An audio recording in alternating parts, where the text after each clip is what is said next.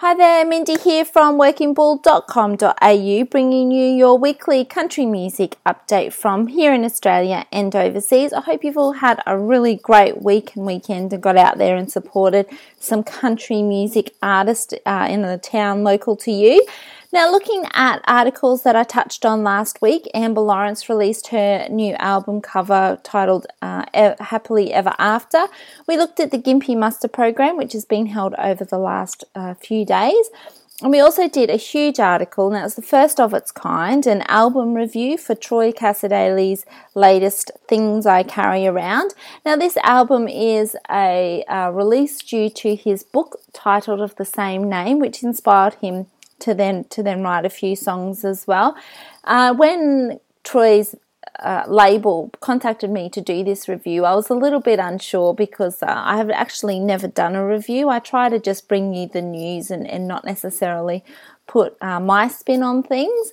But this one here, I've tried to keep it pretty neutral. Um, with going into detail what the songs were about, why they were written, uh, and then telling you from my side what, what I can hear in that music and what it reminds me of or why how it affected me. So I'll put a um, link in the description. If you've got the chance, go over and have a read. Um, I, th- I, think you'll enjoy it. We also had a lot of new album releases uh, over the last week. So, of course, we had the Troy Cassar-Daley's Things I Carry Around. Kasey Chambers released her EP for Ain't No Little Girl, and that one there also features Keith Urban on it.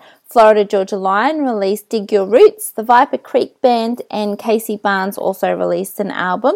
Uh, and we also had some new albums in the top 10. So Dolly Parton, her album Pure and Simple, came in at number one, which meant it kicked Keith Urban off his uh, reign on the, the number one position over the last 15 weeks. But he was in at number two and John Williamson's latest one, his favourite collection, um, which is a four album um, collection, and they've got the different themes. So one's like a bit of an Australiana one, one's a bit of a romantic one, and and different things like that. So um, check that one there out. That one was at number three. And Drake White, who was out earlier this year for the CMC Rocks Festival, his album Spark coming at number eight. So congratulations to Drake White there.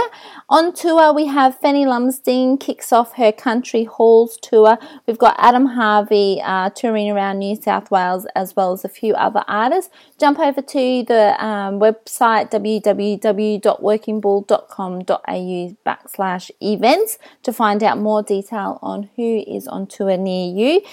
Now, we do still have a few upcoming festivals left. We've got the Clarence Valley Muster uh, that's uh, being held next month uh, down uh, in northern New South Wales, where Adam Harvey is featuring as the headline act. We've got the Deni Ute Muster, which is an amazing uh, lineup for that one there. And we've got, as I say, the Fanny Lumsden Country Halls tour kicks off in September and goes for the next few months. And the Wolfe Brothers tour with Gord Bamford, Caitlyn Shadbolt, Christy Lamb, Troy Kemp, a few others.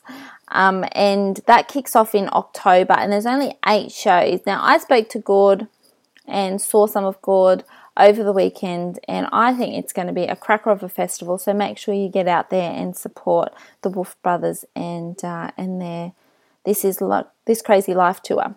That's all from me this week. Have a great time and I will talk to you later. Thanks. Bye.